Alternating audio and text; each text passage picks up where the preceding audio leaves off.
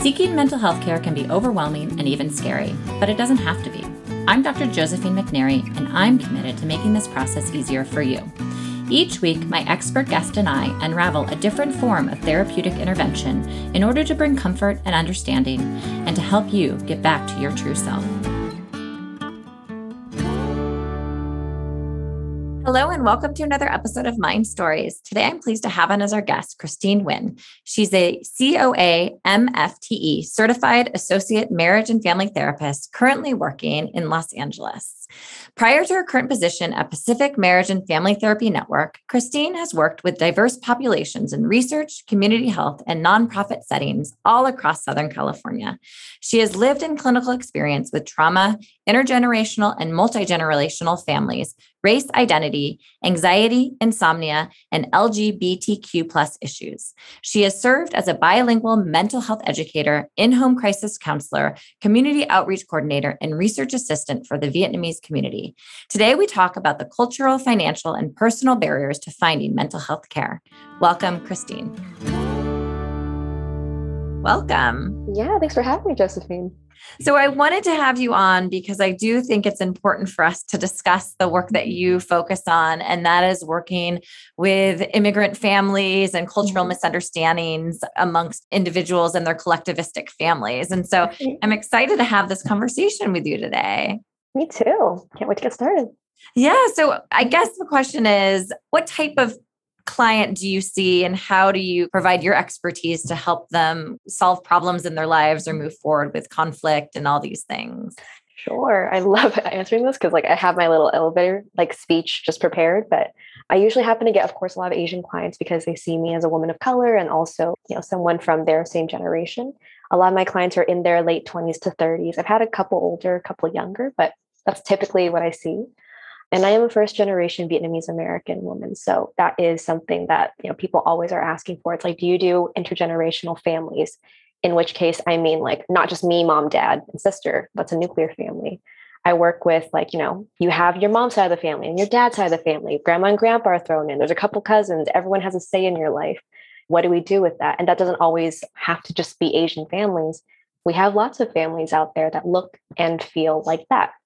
So that's one thing I work with. I specialize in trauma. So a lot of my work is trauma focused, and I do use a lot of motivational interviewing, a lot of strengths based approaches, um, a lot of solution focused. So I'm always trying to see like what's going right, what's going well, and a lot of meaning making. So it's like, okay, what does it mean to you that you've always been put in this role?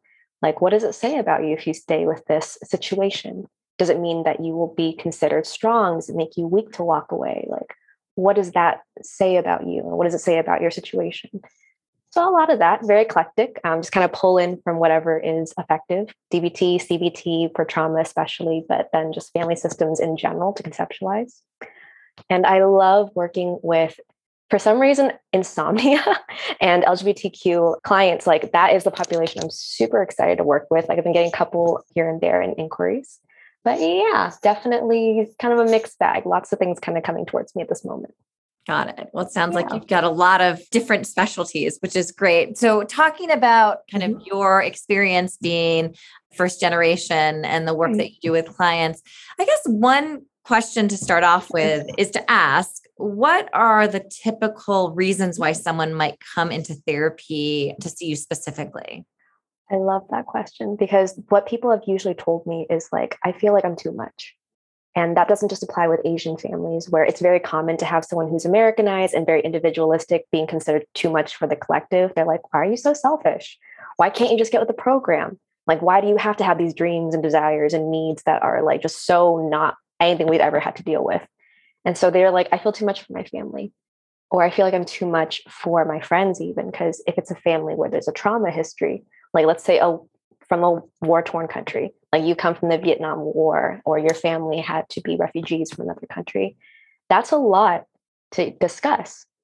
And then sometimes, like, let's say, put aside the war aspect, let's just say you come from a family with a lot of abuse, not even just Asian American, but just you have someone that has an arrest record. You have uncles that have committed atrocious things to you or to other family members. How do you talk about that without bumming out the person you're talking to? How do you talk about with other people who have their own traumas and they tell you you're too much because they don't have experience with what you went through? The most common thing I hear my clients ask me is like, do you understand what it's like to be from a background that's like really hard to talk about? That cultural aspect and then also the trauma aspect. And then the second thing they would usually ask me is like, as the person of color, like, do you understand my identity? Race and identity, like, what does that mean to you? How do you navigate being queer, but also Asian and also from a traditional family? Like all all sorts of stuff. So race identity and yeah, I think I think I hope answered your question. I went on a long spiel there. Yeah, it all kind of blends together in terms of the work that you do. I guess my question is in your training, when you were going through your graduate program, is there training on this in terms of how to approach these populations?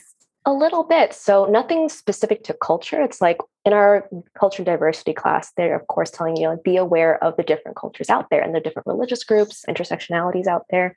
But there's not necessarily like a modality. You just apply what's already there. So, hmm. family systems, intergenerational, a Bowenian, that's what I lean towards because that is something that a- approaches the collectivistic cultures I know. But, you know, same modalities apply to everyone else. Right. How do you move through therapy with mm-hmm. somebody mm-hmm. saying, kind of thinking about this typical discussion of people think I'm too much? Mm-hmm. How do mm-hmm. you actually think about going through a case and helping someone? What is the goal in that instance?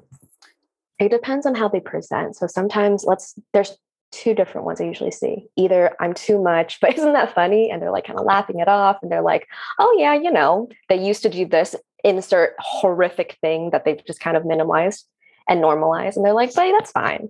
And they're laughing and joking about it. If it's someone who presents like that, I'm usually like, you know, you don't have to make yourself palatable to me.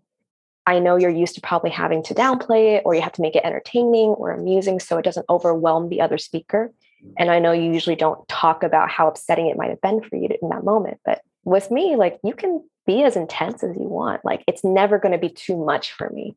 Nothing you say to me will be too much for me to handle. Or I'm not going to get that like slack jawed look on my face of like, oh my God, how did you go through that? What what happened to you? Like that's never going to be my response. And so normalizing it for them, allowing them to like drop their guard, allowing them to not have to be the caretaker in that moment or the funny one or the one who doesn't let it bother them. That's what I usually try to do because then that leads to acceptance of like, oh yeah, I did go through something really messed up. And then the other one where they're just very, very down. They're like, you know, I feel like I'm too much. I feel like my life's too much. I feel like I'm very helpless. Then that's an empowerment kind of piece where I'm like, okay, you know, that was a lot to go through, but clearly you're here. Clearly you survive. Clearly you care enough to like go through the efforts of researching a therapist and finding a therapist and interviewing therapists. And here you are sitting with me every week paying money. That takes a lot of courage and it takes a lot of work. And clearly you must care about yourself. And clearly you must feel this is worth the work and effort you're putting in. And they're like, mm-hmm. I guess so. Maybe. And then we kind of we kind of keep going there, but like a lot of empowerment, a lot of reinforcing. So that's like two ways I work. I know these are hard questions because no. we're not talking about something specific. We're talking about kind of your general yeah. approach to things. The other question I'm wondering is why do you think it's important to have this sort of if there is someone who is interested in therapy who is first generation, mm-hmm. having someone who shares the same identity as they do as a therapist? Oh my gosh. I I don't want to do a discredit or disservice to other therapists who aren't first generation, who don't have that cultural background, because I've seen therapists do really good work like that. But I think the advantage is like, do you know the right questions to ask? Like, for example, I would have a client who, let's say, is from a Vietnamese background. I know exactly what that means in terms of what you can and cannot say and cannot cannot do. Other therapists who might not have the same background have a really good insight of like, oh, why why don't we try this? And they're like, I've never even thought about that before. That's not even a thought in my mind. We haven't even considered doing that. Mm. But it's not applicable. They're like, oh, it'd be interesting if I just told my parents, like, let me move out my own and just stop mm-hmm. caring so much. But that's not something that I can actually put into practice, even though it's a nice thought. Versus I might ask them, you know, you know, that does sound really tough. What about your aunt? I know your aunt's the one in the family who usually has more sway over your mom and dad and that she's a parentified one and grandma and grandpa see her in a good light what if we go to her instead of just telling your parents to let you do whatever you want how do we appeal to the system that already is in play and that's a little bit more workable because they're like oh yeah, that actually could work. That's practical and applicable. So that's probably the draw of having a therapist who is your same cultural background. Did you know that this is the population you wanted to focus on as a clinician? Not necessarily. Like I kind of came from a community mental health background. So the major shift into private practice is like you have to be able to work with anyone in community mental health. They just give you someone and you have to figure it out. And I loved that. But I didn't know until I went into private practice that, like, oh, I get to specialize. And I didn't immediately think like first generation American immigrants. So it kind of found me, it was a happy accident. I played to my strength of like, you know, I guess I do have lived experience with this. Does that count for clinical experience? Mm. And my supervisor was like, yeah, sometimes that's just as important, if not more important than what you read in a book or done in the training. Huh. And I'm sure you see, you just don't see first generation immigrants as your clients. Yeah. You have a wide range, but it's something Definitely. that kind of, there is this lived experience that you're able to bring into your therapy session with with individuals, right? Absolutely. And they tend to seek me out. So I'm like, okay, they happen to come and they happen to be first generation. So that's the majority I see. But other people have found me who aren't Asian and aren't first generation and aren't like going through these family issues. So it's a happy balance. Right. Right. I often wonder when you're talking about this, how I wonder how helpful mm-hmm. groups are. Have you ever thought about mm-hmm. groups or know about groups for mm-hmm. these clusters that might be helpful? Ah, that's a really interesting question. I haven't given thought to it in clinical terms. I know like there's for example, UVSA, it's like a Vietnamese association for students. And like a lot of the issues I'm talking about, they're able to find in college and in undergrad and even their master's program. People who relate to that understand that and like they can celebrate that. But I've never explored like literally a support group for people who've gone through those specific cultural traumas. Mm-hmm. It feels like the social aspect of it might be helping, but I don't think there's one out there yet that exists just for the clinical aspect of it. So mm. that'd be interesting to explore in the future just curious.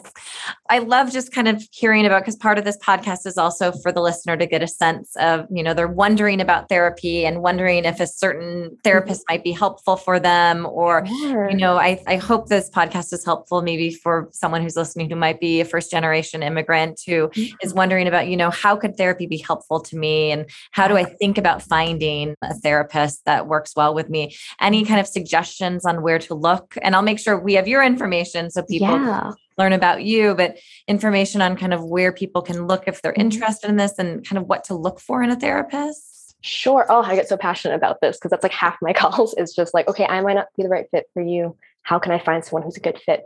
So, the first thing I want to tell people out there is like, it's many tiers of therapy that are available to you. It's not just me. It's not just like someone in a certain price point. Like, there's different levels depending on what you're looking for. So I used to work as a case manager in Orange County for community mental health. And my main job was looking for those resources. So I can tell you that I used to use something called 211OC.org. And that's like their hotline that you call and they give you all the resources. What a lot of people don't know is you can also go online and just do it yourself. They have a search engine and it's like Google, but for nonprofits. Hmm. And it's resources across the board, not just mental health, but like for food and housing and like legal services and all that stuff. So that's the first thing I would say is like there are nonprofits out there with grants. Like the government has sanctioned this and set this money aside to help people with these issues. So people would think therapy is like $200 a pop and that's the only thing there is. Like that's not true. There's literally free community mental health. It's usually more short term. It's like about like 8 to 12 sessions are free, completely free and they specialize in those core issues. So for example, the previous site that I was working at Strength United, they specialized in domestic violence, sexual assault, molestation. That was all they focused on. And so they know from top to bottom what a survivor would need. And it's like a one stop shop for that. So if you are looking for something that's just a specific issue and you want to kind of get a head start and see like where those eight to 12 sessions go, nonprofits are a great option to explore. Hmm. There's another organization I love, and I actually have personally used it when I was going through grad school. They're called Open Pathways Collective. And I'll actually give you the link too after this. What they do is they are also a directory. You pay a one time $60 subscription fee and it gives you lifetime access if you meet like the qualifications usually it's like if you're going through a hard time you can't afford the standard 120 to 250 market price for a therapist their therapists are they agree to the sliding scale of 30 to 60 dollars for an individual session or I think it was 80 for couples and family sessions, which is significantly more affordable.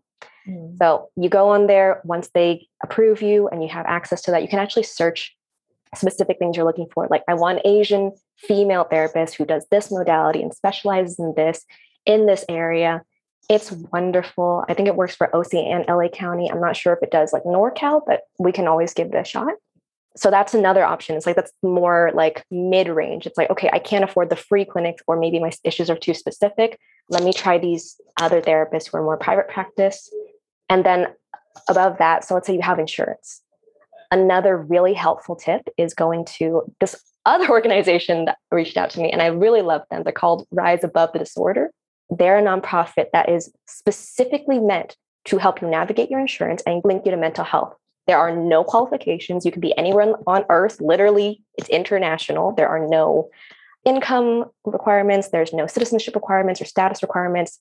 Anyone can apply. You interview them, and a case manager reaches out to you and they help you navigate your insurance if you have it wow. and interview therapists on your behalf it's great. Like they interview you, they see what your style is, and then they go out and they're like, okay, let me interview and collect therapists to send your way. And they narrow down the search for you. If you don't have insurance, another wonderful thing they do that they personally told me was they have grants. There's three kinds that you can apply for it, and it depends on your situation. Sometimes it's a very serious situation where you're like, therapy would make a huge impact on my life. One grant helps you split the costs of therapy. One grant pays for therapy completely for six months, and that's for like pretty extreme cases of substantial hardship. And then the other one will support you until you get to a job and when your employer offers you insurance for you to get mental health services. But they're wonderful. I've been reached out to as one of the therapists that they were interviewing on behalf of one of their clients. So that's how I know of them. Mm-hmm. And they were I like just very randomly discovered by Imagine Dragons. They started out as a nonprofit by gamers for gamers to get mental health services were discovered by Imagine Dragons, got huge boost, and now they're like a pretty big organization. But yeah, those are the resources I would give to other people if they're like at different tiers of I want help, but I don't know how to get it. There's free resources for specific issues, mid range resources for sliding scale. And then if you have insurance and you can't afford it, but you don't know how to navigate, there's Rise Above the Disorder to help you look for it and interview for it. Right. And find really the best match for you. Exactly. Because sometimes, like, if you're really depressed, like it's not a friendly system to look for help when you're feeling like especially manic or especially in need of help. That's when you can't even get out of bed. Like, how am I supposed to find an interview with a therapist if I can't even shower, if I can't even brush my teeth today? That's what they're for. And I'm like, mental health is so accessible. We just don't know. A lot of people don't know the work that goes into interviewing a therapist and researching them and calling them and not getting an answer and emailing back and doing all this, da da da da. And they get discouraged and they give up. So that's my advice for people out there. Like, I'm more than happy if anyone ever wants to reach out to me to answer those kinds of questions and see where I can direct you. But it's accessible. It's not only people who are $200 an hour, not in network, and you're like just stuck. It's like there's people out there willing to help you too. You just need to know where to look. Exactly. And there are places to look. People just don't know well, those are really amazing resources. I'm glad I actually didn't know about them. So I'm glad that I know about them now too. And we'll make yeah. sure they're on the episode description. I was going to ask, I mean, before we end, any last words to the listener, but you kind of already gave this idea that care is out there if you just need help finding it sometimes. Mm-hmm and I mean, I thought this was a really helpful conversation to think about how you work with certain populations and first generation immigrants and some of the issues that come up and how you think about them. But any last words before we say goodbye? No, just, you know, you're doing more than you think you are. You're doing wonderful. Just hang in there. Like if you're listening to this and you're considering therapy, just considering it is already a huge step knowing and accepting that something needs to change that's another step but that's the next one and there's help to take that step and then all the steps afterwards. Yeah. Keep, keep going. Way to end. I appreciate it. Of course. Thanks so much. Absolutely. Take care. Bye, everyone. This has been Mind Stories, with remote appointments in California and nine offices throughout Southern California and the Bay Area. Cal Psychiatry specializes in medication management, mood and anxiety disorders, alternative therapies, women's mental health, and more to help you get back to your true self. Visit us at calpsychiatry.com. Thanks for listening to Mind Stories, and don't forget to subscribe.